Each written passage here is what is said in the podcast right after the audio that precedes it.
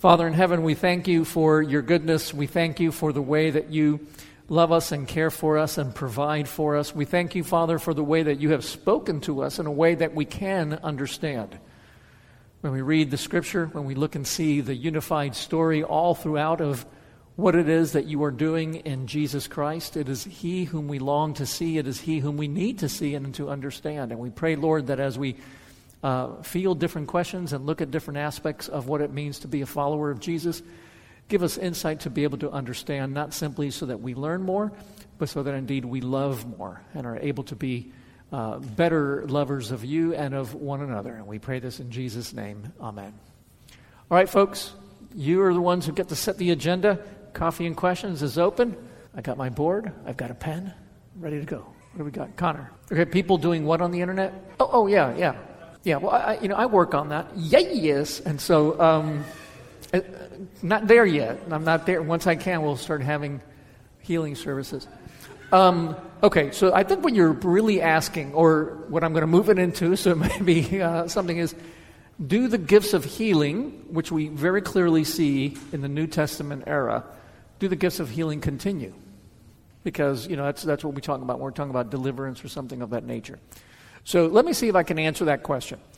If we look at the fact that God has been working consistently with one plan, it is to bring the Messiah and the Messiah in that moment to deliver us by a substitutionary life and a substitutionary death, right? If that's the case, then we can look at the whole of, uh, of the story and see that it's one story. So God has a purpose. I, say this because people sit there and say, well, we have prophets like Elijah and Elisha, and those, that's a time of miracles as well, at least some, and that kind of thing. Uh, we have with Moses uh, a slew of miracles and so on. And if you're not careful and you don't look, you, you fail to see that there's a pattern that's going on there. It's not just in this era or that era or whatever. And the pattern is very simply this. All throughout Scripture, you follow a pattern of word and deed. And believe it or not, to answer the question for today, let's go back to 1446 BC. In 1446 BC, um, we have the Exodus, right? So here comes God, and he says to, um, through Moses, to Egypt, let my people go, in short. And Pharaoh, who's the most powerful person on the planet, says, What? Some shepherd dude just walked out of the desert? And tells me to let these people who are our slave force, you know, and all that, to let them go. Yeah, right. So you have God's word, but then you have the different plagues and different uh, miracles that follow after, all meant to enforce what God had said. And you begin to see that pattern. It's easy to, if, if God just acts and there's no explanation, you don't know what happened, right? If a hailstorm had come and killed all the, you know, the crop, and destroyed all the crops and, you know, did all that and killed cattle and all that, and there was no revelation regarding what God had done, you would just say it's like the other day when crops were killed, uh, crops were killed, when hail came and, you know, trees were knocked down and whatever, whatever. If God just speaks and there's no action, then it's literally just talking, right? So what we see is throughout redemptive history, and redemptive history starts at the fall. Use that little arrow for that. All the way through Christ. Right? And it's going to continue until he returns. I guess I shouldn't use two arrows, but okay. You know, you got the fall, time of Christ, and then his return. This is all redemptive history. And what you see are these moments of punctuation where word and deed always go together. And when there's new revelation, it's followed by these deeds. And they, they seem to always cluster together. So when we get to this, the coming of Christ, it's followed by a flurry of new revelation. The, uh, the apostles, you know, write the letters of the New Testament, et cetera, et cetera. The canon comes to a close. They even say we're now going into, Paul says in 1 Timothy 2 Timothy and Titus, we're now shifting into a more uh, continual mode of pastors and teachers continuing with what we've, what's been revealed. That's why there's so much emphasis in the pastoral epistles on maintaining the word, preaching the word, and so on.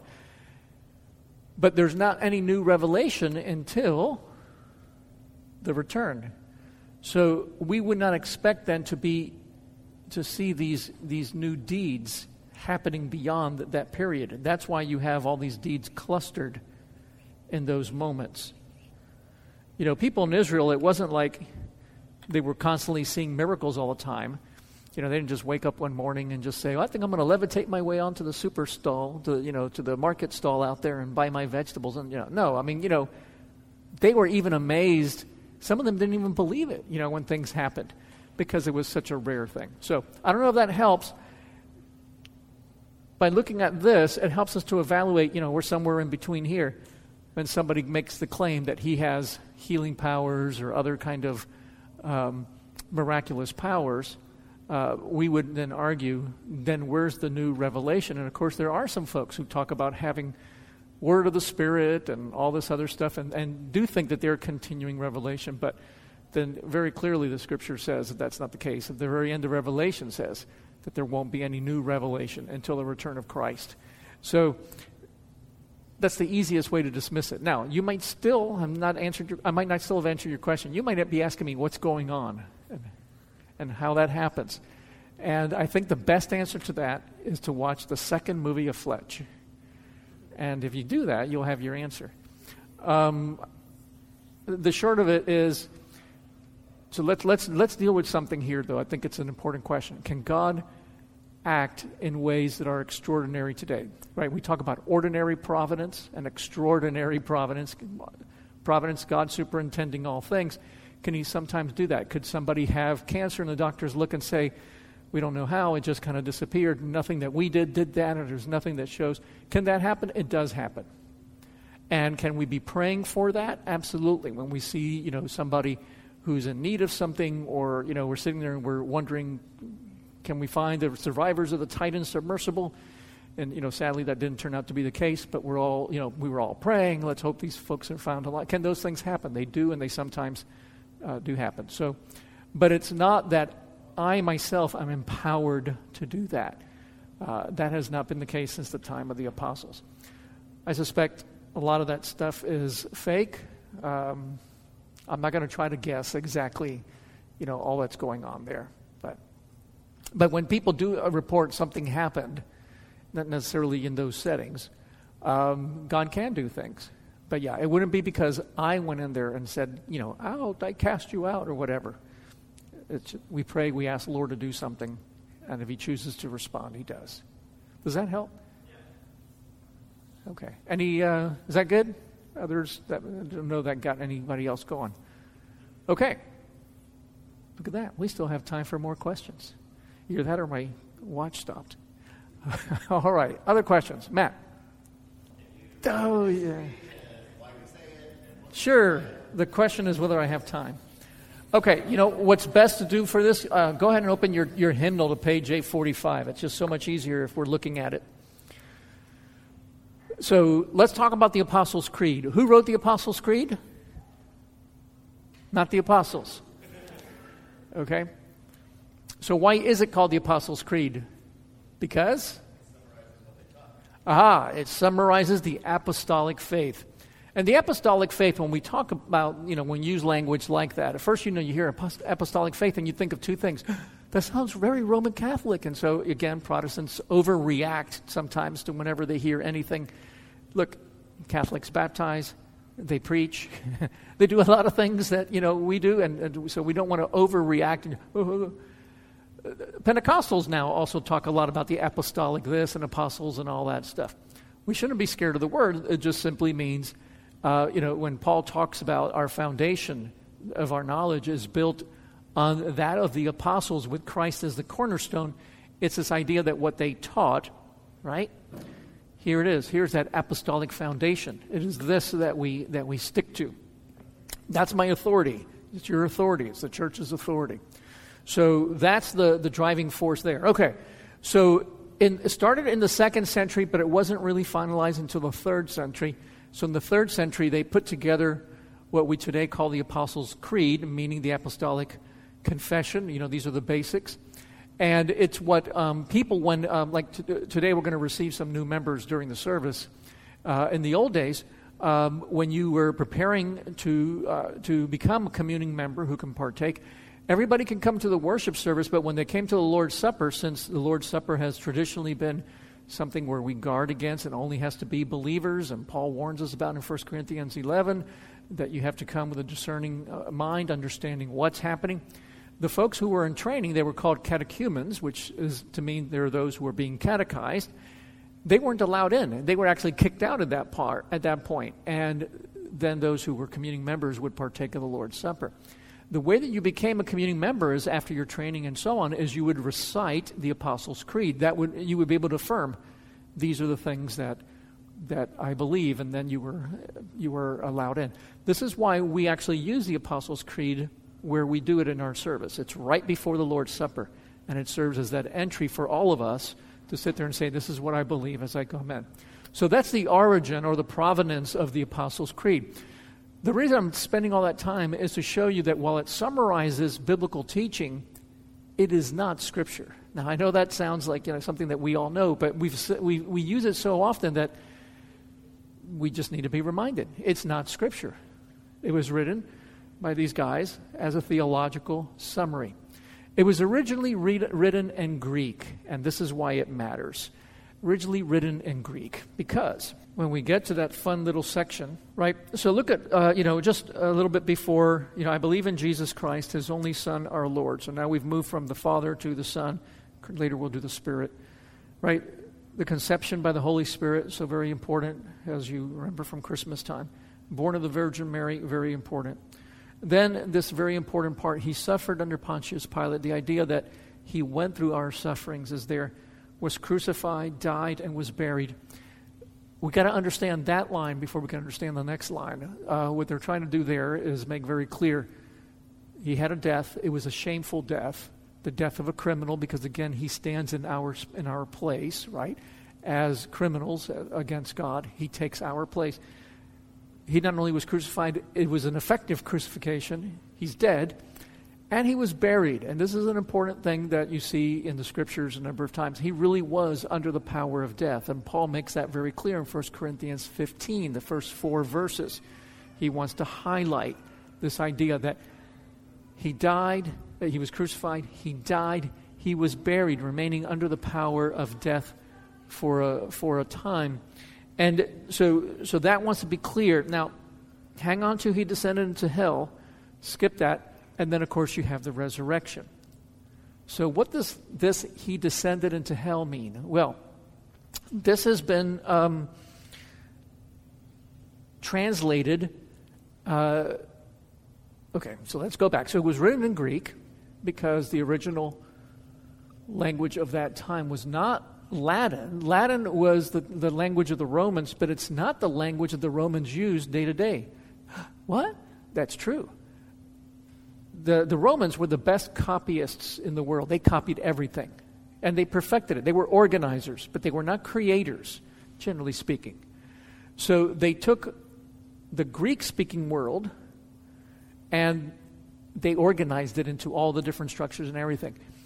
They kept Greek. Greek was the language that people used for commerce and for business and for everything else. Latin was their local language. It wasn't later, believe it or not, until the church began taking over, uh, which is a story for another day, that Latin became the, uh, the lingua franca. Uh, and by the way, the very term lingua franca just means the French language, because when that uh, um, Latin term was coined, French was used as the diplomatic and, and commercial language. Today, the lingua franca is English, you know, pretty much all in. And, you know, at, at the rate we're going in uh, 100 years, everybody will be speaking Chinese or something, you know. Um, it, it, happens, despite whatever we might think, empires and, you know, and so on. So different languages and so on. So it was originally written in Greek, and it wasn't until about the 5th century, uh, sometime in the 400s, that it was translated into Latin, and the word that they used for he descended into hell was improperly was uh, was the word infernus, inferno. Right, we get that word from that hell. But the word before was the word that simply meant the grave or the, the period of death. Um, so you have language, for example, in the Old Testament. If you read the Psalms, it talks very often about descending into Sheol, right? That's used a lot. And there's a question of what is Sheol, and if it's not explained to you, uh, you might think it's hell, which is what happened here. So let me go back a step and say, with, with it saying he descended into hell, there's been various um, uh, uh, interpretation or, or attempts to explain it. So one of those is that Jesus literally went into hell. And there he suffered, and, and so on and so on. And, uh, and, and then in his resurrection, he escaped it. What's the problem with that? He, say again? Where he says to tell us that it is finished. All the suffering happened on the cross. Okay, let's let that aside. So then some other people say, well, we're going to look at what First Peter says. And, um, and, and so what it means is he went down to hell to declare his victory. Right? So he goes down there and he declares his victory. And he makes it known. And he shows up, and, and, and this is where Peter's talking about he preaches um, uh, to the spirits and so on. And he, what do you think might be the problem with that? This is happening between his death and between his resurrection.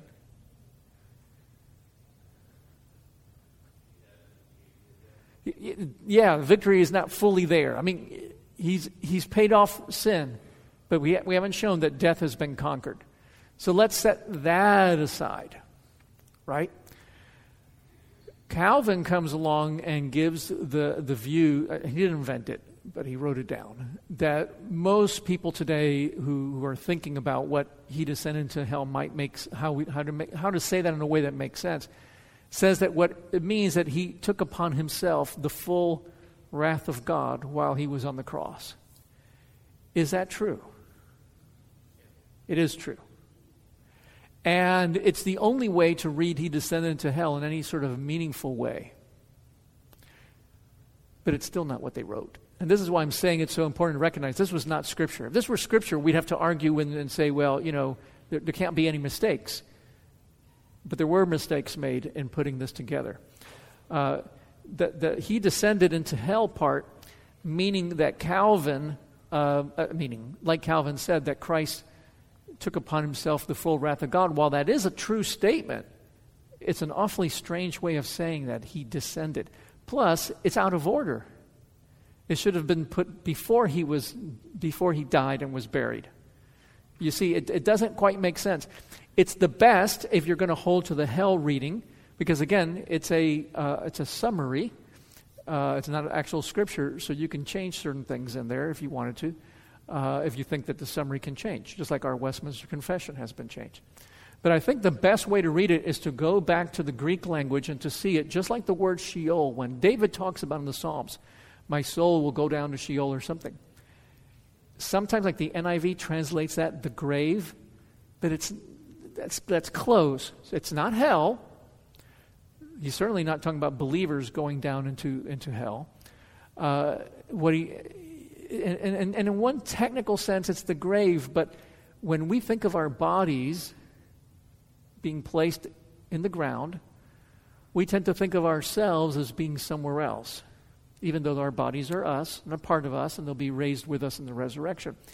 What it really has, uh, the word Sheol simply means the state of death. And if you understand that, then when you begin to read the Psalms that talk about it, and he says, you can't do anything, you won't be able to do, you know, you can't, I won't be able to praise anymore, I won't be able to worship you anymore, because I'll be in that state of death. It's a recognition of the fact that we live in a fallen world. It's a recognition that there really is a cessation of earthly life. The, the Hebrews, the Israelites, were very cognizant of the real world. They weren't, uh, you know, like, you know, oh, we're going to die, we're going to be flipping around in our little wings and all this other kind of, you know, made up stuff that has uh, uh, uh, been, been a factor here in, in the modern world. They're like, you're dead. And that means you're not out here doing stuff.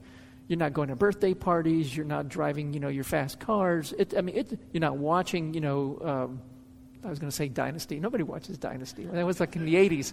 Whatever. You know, you're not watching this stuff. You're not doing it. You're, you're done. That does not mean that they don't believe in the resurrection. It does not believe they don't mean in an afterlife. But it's, it's, it, it's looking at the reality of you are in a state of death. And there's a lot of people today in Hebrew thinking they are in Sheol. They're not here. They're not talking. And sooner or later, you and I will join them. And our hope to escape, and that is the resurrection. So, this is what it's. Uh, sorry, I thought I had it up there. So, this is what we're saying when we look at this. He was crucified, he died, he was buried. He truly entered into the state of death for a while before his resurrection. That's what the Greeks meant when they wrote it.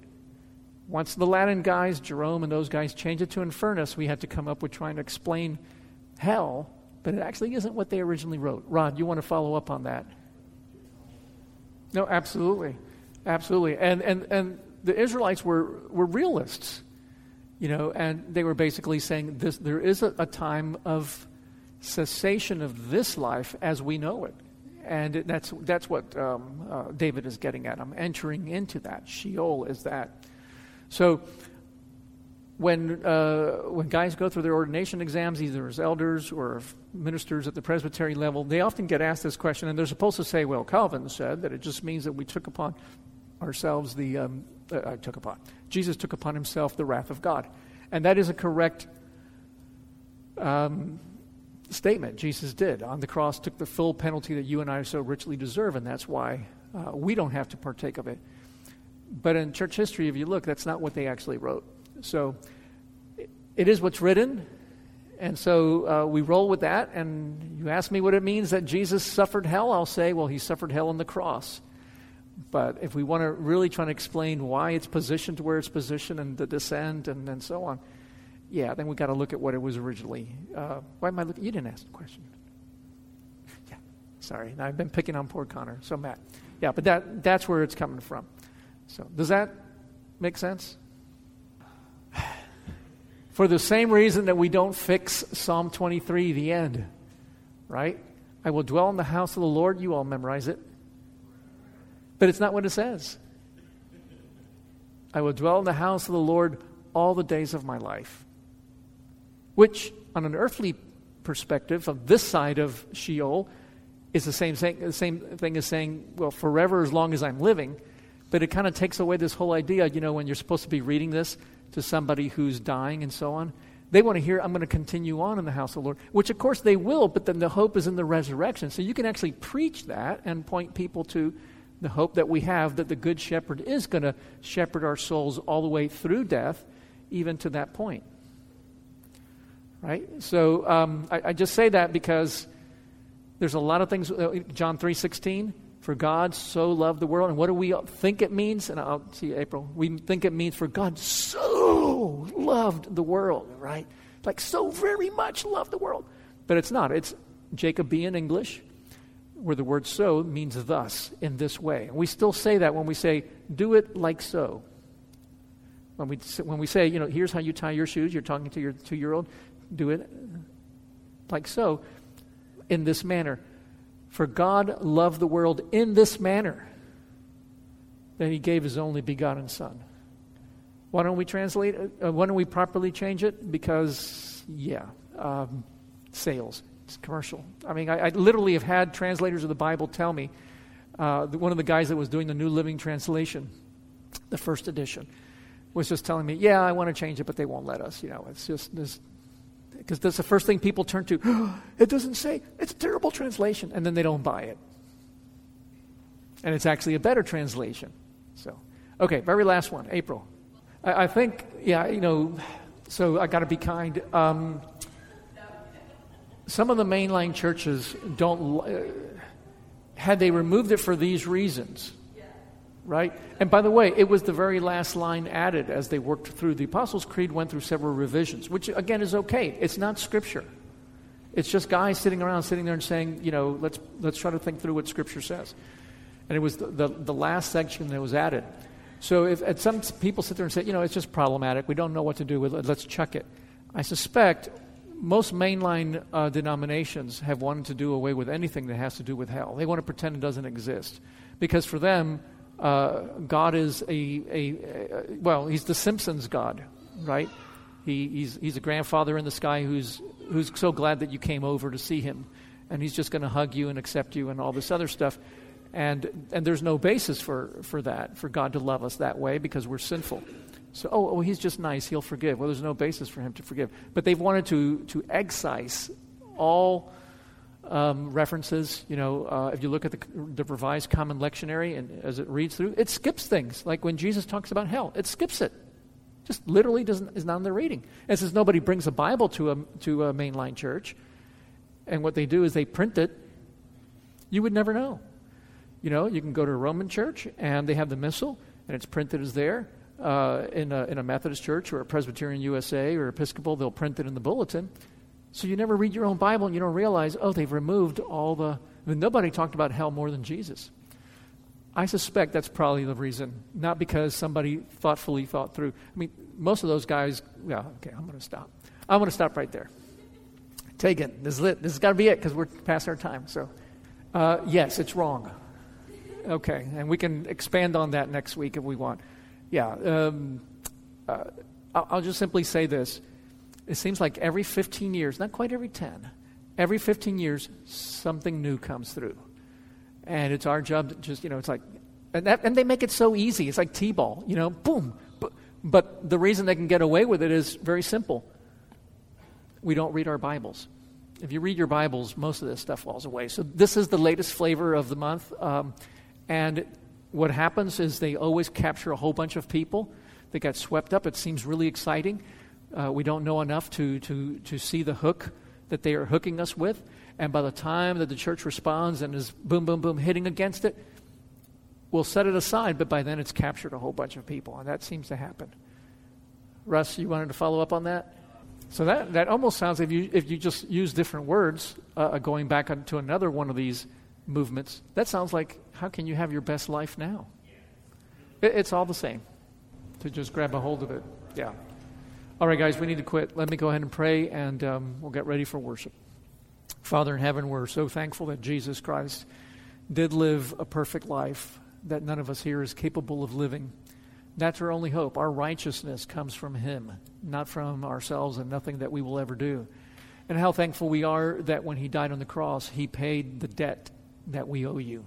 Uh, the book of Colossians makes very clear, and Paul says that that debt was literally nailed, not, maybe not literally, metaphorically nailed to the cross, but literally was paid. And Jesus even says it is finished, using that commercial term for when a debt is paid. How thankful we are, Father, that He did experience everything that we've experienced uh, the suffering, uh, the heartache, uh, uh and death. He experienced being under the power of death for a while. Um, and yet, the only difference was he was without sin, making him the perfect uh, lamb, the perfect sacrifice on our behalf. We thank you because that is our hope. And his resurrection from the dead guarantees that we ourselves, as Paul says in 1 Corinthians 15, first him and then us, guarantees that we too will escape Sheol on that great day. Father, may that be what fuels us in our day to day living. May we be able to see beyond uh, these promises that um, the NAR and others will make about how we can have our best life now. Uh, in one sense, they're absolutely true. We have our best life now because we have Christ now. Uh, but like Christ, we await um, the resurrection to see so many of those things uh, with our eyes and not just with the eyes of faith. Until then, grant us stronger faith, and we pray this in Jesus' name. Amen.